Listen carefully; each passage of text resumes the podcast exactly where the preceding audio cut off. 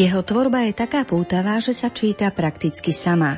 Aj tento výrok som našla, keď som pripravovala materiál pre dnešnú literárnu kaviareň. Voľba prečítať si niečo z románov katolického kňaza a spisovateľa Wilhelma Hünermana bola jednoduchá, a to z dvoch dôvodov. Prvým je ten, že pred pár dňami, na sklonku júla, sme si pripomenuli 117. výročie jeho narodenia v nemeckom Kempene – Druhý dôvod prakticky odznel už v upudavke na túto reláciu. Leto je podľa štatistík obdobím, keď najčastejšie siahame po románoch. A náš dnešný pomyselný host ich napísal približne 50. Hlavnou témou, ktorej sa venoval, boli životy svetých. A práve im budú venované aj dnešné ukážky. Pohodu pri počúvaní vám želajú hudobná redaktorka Diana Rauchová, technik Matúš Brila a od mikrofónu Danka Jacečková.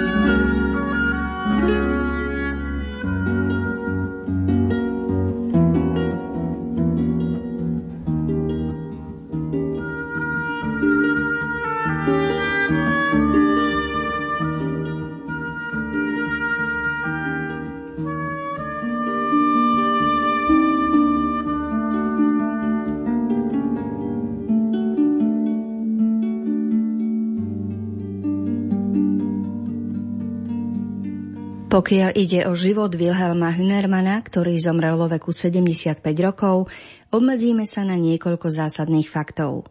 Narodil sa v roku 1900 a jeho profesionálne smerovanie bolo pomerne priamočiare.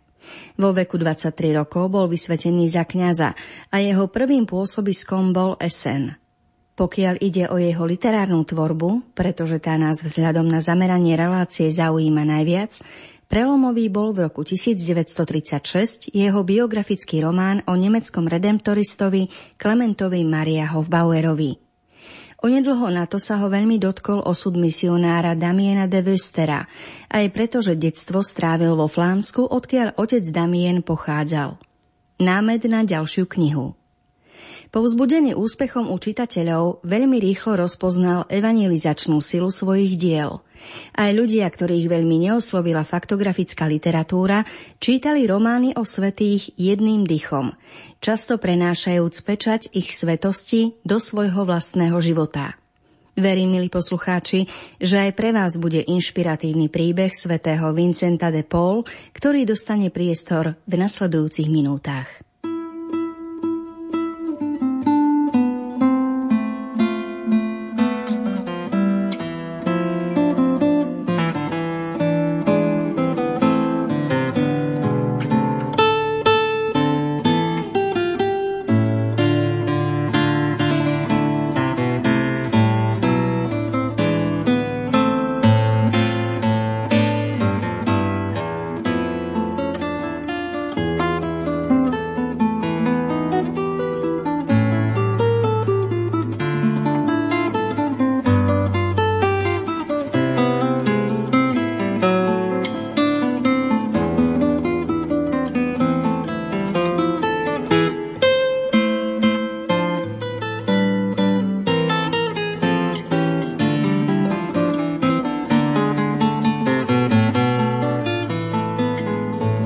Blížil sa neblahý rok 1618.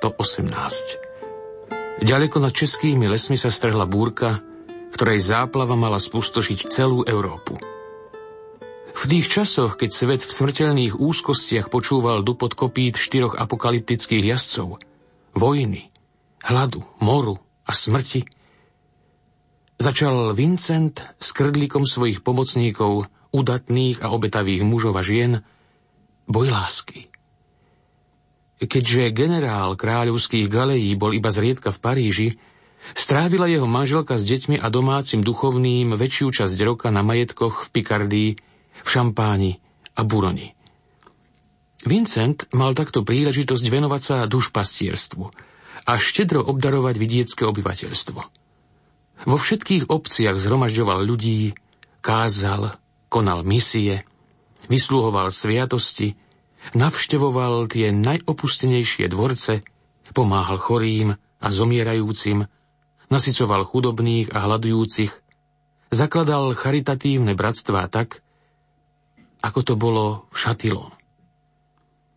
Podporovaný šľachetnou gróvkou a inými veľkodušnými ľuďmi, bojoval proti každej biede. S láskou srdca spájal rozhľad a triezvosť gaskonského sedliaka – Organizoval podľa múdreho plánu, počítal a vyvažoval, prehliadol všetky možnosti a našiel vždy prostriedok k účinnej pomoci. Objavoval biedu hambiacich sa chudobných, zakladal domovy pre nájdencov a ľudí bez prístrešia. Učňovské dielne pre osirelých chlapcov, útulky pre chorých a opustených starcov. Pre ľudí bez pomoci obstarával chlieb šatstvo a palivo na zimu, bezočivých žobrákov, ktorí sa potulovali bez práce, zamestnal. Ešte aj do tmavých žalárov vnášal Božie svetlo. Prostredníctvom bratstiev posielal väzňom almužnu, šatstvo a iné potrebné veci. V Paríži si zasa vyžiadal povolenie od grófa Gondyho navštevovať prísne väzenie, kde za tmavými múrmi zmierali túžbou po slobode mnohí odsúdenci na galejnú službu. Jedného jarného dňa plného slnečného jasu, vône, kvetov a vtáčieho spevu zostupoval Vincent po vychodených a šmikľavých schodoch dolu do väzenia. Dozorca, ktorý mu svietil, krútil hlavou. Keď sa otvorila ťažká železná brána, zarazil ho dusný zápach, ktorý vychádzal z väzenia. Na zhnitej smradľavej slame ležali trestanci, prikovaní reťazami o vlhké múry. Zapálenými očami meravo hľadili na vstupujúcich, oslepení svetlom z otvorených dvier. Podajte mi svetlo a nechajte ma samého, povedal Vincent. Ale pane, zdráhal sa dozorca, to nie je možné. Veď tieto beštie sú schopné vás zardúsiť. Urobte, ako vám hovorím. Trval Vincent na svojom. S hundraním mu dozorca podal lampáš. Ako chcete. Ja som vás varoval. Potom vyšiel a zavrel za sebou bránu. Niektorí z väzňov sa zdvihli, dupali nohami a blížili sa k Vincentovi, pokiaľ im to reťaze dovolili. Čo tu chcete? Vrčal jeden z nich. Prišli ste sa popásť na našej biede. Ha, možno nám chce kázať o pekle. Ja by som chcel vidieť, ako vyzerá. Povedal posmešne mladý muž so zjazvenou tvárou. Chce nám rozprávať o dobrom pánu Bohu, zakričal iný. Povedz, kňažúr, svoju kázeň. Už dávno sme nepočuli o tvojom Bohu. Zrozený pozeral Vincent do strhaných tvári nešťastníkov, ktorí boli vychudnutí a znetvorení chorobou. Stál tam medzi samými vyvrhelmi. Celkom sám, s biedným lampášom v rukách. Pri jeho svite objavoval stále novšiu a väčšiu biedu. Mal z toho až závrat. Tváre všetkých mu splývali v jedinú strašnú tvár. Tvár pekla v najspodnejších hlbinách zatratenia. Tak začni s tou svojou kázňou, krčal trestanec, ktorého oblek pozostával už iba zo špinavých handier. Sme zvedaví, čo budeš stárať o tvojom, tvojom bohu. Svoju reč si mal nechať prejemné paničky v Paríži. Posmieval sa Jený. Tie by od dojatia plakánie na svojich odvámnych vreckoviek, ale nás ušetrilo tých taradín. My sme už dávno prestali vedieť v Otca, ktorý je na nebesiach. Prichádzam k vám ako váš brat, povedal Vincent horko ťažko sa ovládajúc. Aký náš brat? skúčal ten s jazvami. Hľadte len, akého jemného bračeka máme. Tu je ešte miesto vedľa toho úbohého otroka, čo sa, čo, čo si vykašľáva plúca z tela. Slačte sa, banditi! Pán brat sa chce medzi nás posadiť. Sklepenie dunelo posmešným smiechom. Vincent si však sadol vedľa chorého na plúca, ako by pozvanie bral celkom vážne. Ďakujem vám, bratia, povedal. Ďakujem, že ma pokladáte za hodného deliť sa chvíľu s vašou biedou. Ty sa nám odvažuješ posmievať? Škrípal zubami vrah matky. Nikdy som nebol taký vážny ako práve v tomto okamihu, odpovedal kňaz. Áno, som vašim bratom. Aj ja som skúsil biedu podobnú vašej.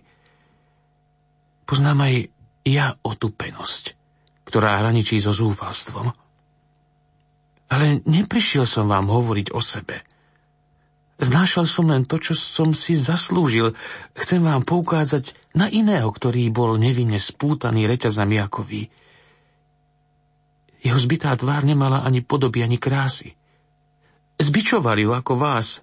Mesto ho vyvrhlo ako vás. Vyvliekli ho na šibenicu – on vo svojej najkrajnejšej biede volal Gocovi. No nevypočul jeho hlas. A keď hľadím na vás, bratia, vidím jeho tvár. Ale čo máme spoločného my s? Chrčal jeden z nešťastných. My sme vrahovia, zbojníci, zvodcovia, zlodeji. Ten, čo vysel na šibenici sprava, nebol lepší od vás a predsa mu pán povedal. Veru, hovorím ti, ešte dnes budeš so mnou v raji. Hlúpe bajky, jaské vymysly. Vrešťali kňazovi do uší jeden cez druhého. Galeje sú rajom, ktorý nás čaká. Daj nám pokoj so svojimi táradinami!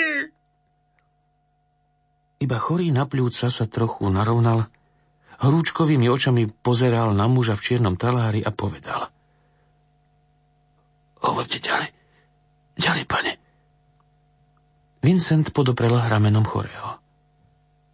Maj dôveru, brat môj. Boh ťa miluje a pozná v tebe tvár svojho syna. A ja poznávam v tebe môjho pána. Zabil som mytnika, ktorý nám chcel vziať poslednú kravu z maštale. Stenal chorý. Aj keby si bol tým najväčším riešnikom, Boh ťa miluje pre tvoju biedu. Počuli ste to? Vručal muž s jazvami. Boh nás vraj miluje. Tak nám teda povedz, prečo nám neposlal aniela, aby vyviedol svoje deti z tohto pekla. Povedz nám to, kňažúr! Aniel bol Bohu príliš málo. Poslal svojho vlastného syna, ktorého vydal za nás všetkých na smrť, aby svet nebol zatratený. Kríž na Golgote odpovie na tvoju otázku, brat môj.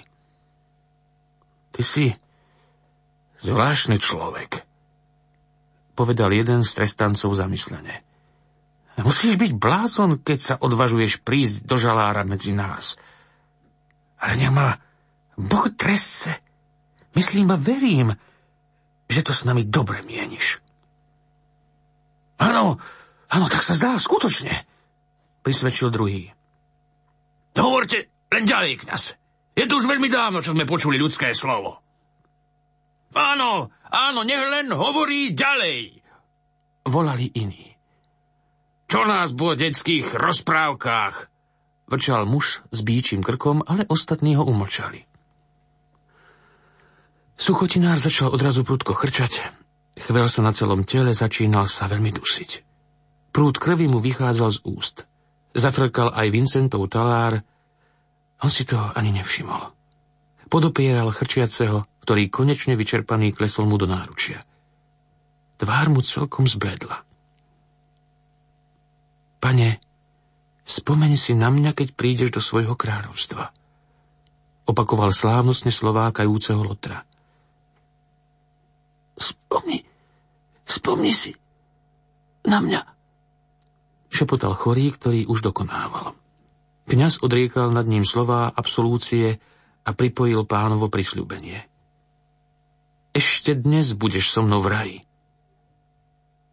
Potom mu jemne zatlačil oči. Títo zdivočelí chlapi, čo tak často pozerali na zomieranie bez najmenšieho pohnutia a súcitu, zatíchli. Ako by boli v kostole. Oni, ktorých tvrdý osud hnal sem a tam a urobili ich zločincami, pocítili zázrak lásky. Boh poslal svojho aniela a vyslobodil prvého z vás. Povedal kňaz veľmi vážne. Váš brat je na slobode. Zo potom sa otvárali dvere. Vstúpil dozorca a povedal šomravým hlasom. Váš čas už prešiel, pane, nasledujte ma. Tu leží mŕtvy. Čo, čo na tom? Vrčal dozorca. Nie je prvý ani posledný, čo tu skapal. My odpracujeme mŕtvolu.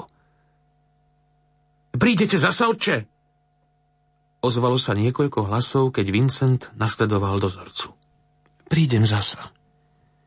Budem vás častejšie navštevovať, bratia moji. Bratia? Uškrnul sa dozorca. Sú pekní bratia. O chvíľu už vstupoval Vincent vo svojom ofrkanom talári pred generál Galejí a povedal. Krv vašich bratov bude na vás, ak ich ponecháte ďalej v takej biede. Prišli ste o rozum? Rozčuloval sa šľachtic.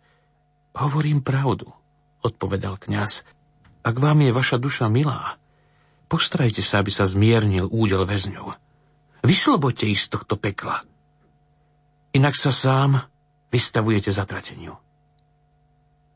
Čo mám teda robiť? Pýtal sa generál preblednutý. To vám vnúkne Boh, povedal Vincent.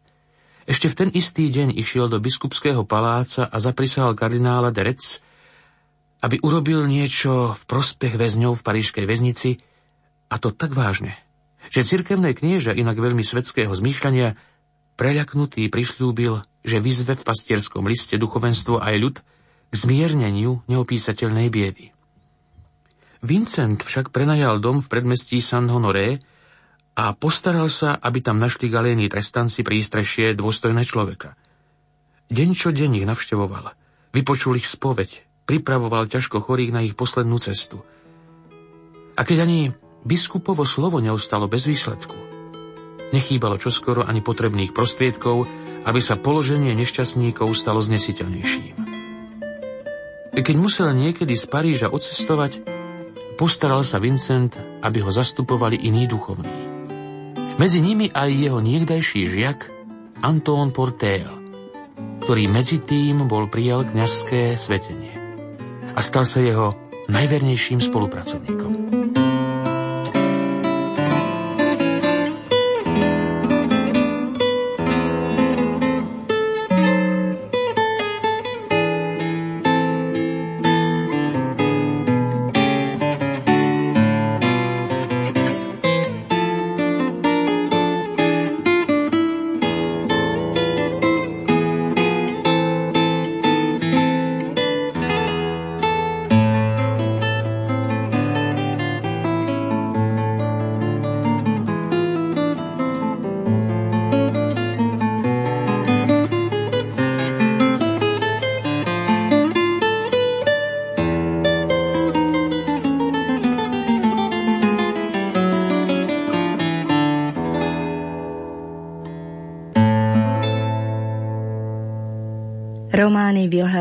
Hünermana sú dobre známe aj na Slovensku.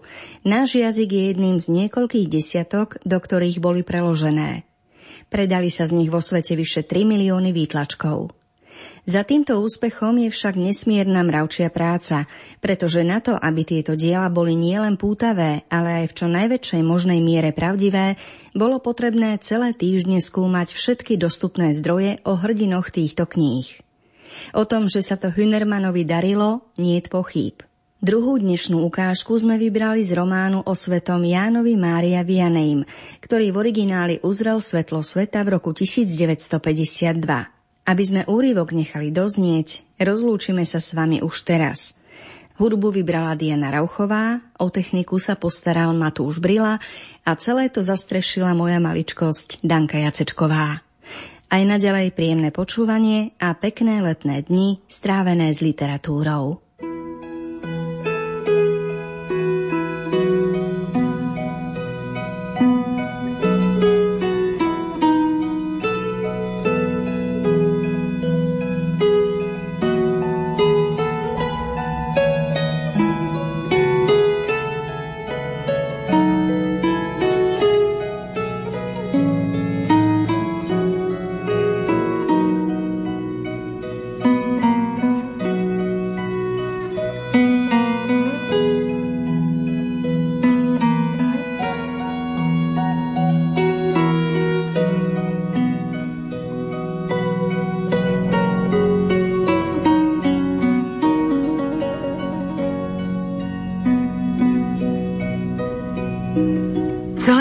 Sa sľubovali slávne časy, keď padli brány Bastily. Vynikajúce časy, keď padla kráľová hlava pod gilotínou. Nádherné časy, keď pozatvárali kostoly, keď prenasledovali kňazov, ktorí odmietli prisáhať vernosť novej ústave a zabíjali ich ako divé zvery s sekerami a kiakmi. Ale ľud trpel a hľadoval ešte viac ako predtým. Mesto a krajina žili v stálej úzkosti a v tieni smrti. Zúrivci porozbíjali kríže a na ich miesta postavili stromy slobody. Ich ovocím však bola iba bieda a hlad bez konca. V Paríži zavládlo besnenie. Zlosinovia, ktorí ovládali krajinu, sa navzájom vraždili. Deň čo deň hrkotali káry s mŕtvolami po uliciach miest. Umierali mučeníci, ale aj tyrani. 17. júla 1794 vystupovalo po schodoch na popravisko so žiariacim pohľadom 16 karmelitánok z Kompieň za spevu Salve Regina. Ale už o 11 dní neskôr Kat násilne ťahal za sebou po tých istých schodoch krvilačného surovca Robspiera, ktorý dal predtým pozabíjať tisíce obetí ale ani jeho smrťou sa hrôzy neskončili. Krajina ešte stále stonala pod údermi kopít apokalyptických jazdcov. Vojna, hlada, smrť mali ukrutne bohatú žatvu. A naširoko naďaleko mlčali zvony na kostolných vežiach. Noc, ktorá zaľahla na Francúzsko, ešte stále neustupovala výkupnému ránu. Takéto temné a ťažké nebo vyselo nad rokmi detstva Jána Máriu Vianeja. Vo februári 1795 otvoril v Dardii školu občan Dima. Statočný a dobrý muž. Medzi plavými a hnedými hlávkami detí, ktoré zasvedcoval do tajomstiev písania, sedel aj Ján so svojou sestričkou Margaretou a čarbal svoje písomné cvičenia na bridlicovú tabuľku. Starý učiteľ sa často vážne zadíval na mladého Vianeja, ktorého očká hľadeli na neho plné nadšenia a dôvery. Aký len bol ten chlapec vážny na svojich 9 rokov. Áno, tie ťažké časy zanechali v citlivom srdci dieťaťa tmavé tiene. Ako len zriedka sa myhol nesmelý úsmev na jeho tichej detskej tvári. Učiteľ Dima cítil, že Ján Mária vnútorne trpí pre hrozné udalosti, ktoré zastreli chmárami jeho mladé roky. A videl, ako sa chlapcové oči často túžobne dívajú k veži farského kostola, ktorého dvere boli ešte stále zatvorené. Ako veľmi ho bolelo, že nemohol svojich malých zverencov vyučovať potešujúce pravdy kresťanskej viery. Ale nenápadne predsa len z času na čas povedal nejaké dobré, zbožné slovo, ktoré padalo do vnímavej duše malého Vianeja ako zlaté semeno. Medzi Jánovými spolužiakmi a spolužiačkami bolo aj susedovo dieťa, Marion Vincentová, Živé a milé stvorenie, ktoré bolo úprimne oddané tichému kamarátovi. Pri hre i práci, ktorú už teraz musel chlapec doma vykonávať, bola mu vernou spoločníčkou. Istého letného dňa mal Ján viesť do mlyna v Sendidie osla zaťaženého dvoma vrecami obilia. Marion, ktorá smelo kráčala vedľa neho, veselo džavotala o všeličom, Oci, mlčanlivý chlapec, veľa neodpovedal. Slnko nemilosrdne pálilo z bezoblačného augustového neba, keď sa so svojím sivkom dostali na tienisté miesto. Rozhodli sa, že si trochu odýchnu. Aj osol bol s odpočinkom spokojný. Deti sedeli chvíľu bez slova. Okolo bolo hlboké ticho. Ani vtáčik nezaštebotal na vetvičke stromu. Páni Lístoček sa nepohol. Zdalo sa, že aj Marion stratila reč a o čom si hútala. Konečne si dodala odvahy a povedala. Počuj, Jan, chcela by som sa ti zdôveriť s niečím, čo nikto nesmie vedieť. Ani pán Boh? Udivený pozrel na ňu Ján svojimi jasnými, vážnymi očami. Ale áno, on to môže vedieť. Tak povedz, ak chceš. Chcem sa za teba vydať, vybuchlo dievča. Čo chceš? Vyvalil na ňu chlapec oči. Vydať sa za teba, potom budeme manželmi a, a ostaneme navždy spolu. Chlapec sa ešte stále meravo díval pred seba a neodpovedal. Tak povedz predsa niečo, nástojila Marion. Nie, pokrútil Jan hlavou. Nechceš? Nechceš ma? Zajakalo sa sklamané dievča. Ja sa vôbec neožením, odpovedal rozhodne chlapec. Nechceš sa vôbec ženiť? Ale prečo? Počuj, Marion, odvetil Ján po dlhšej chvíľke. A ja ti chcem povedať tajomstvo, o ktorom nikto nevie. A ani ty ho nesmieš nikomu prezradiť. Chcem sa stať kňazom. Čím sa chceš stať?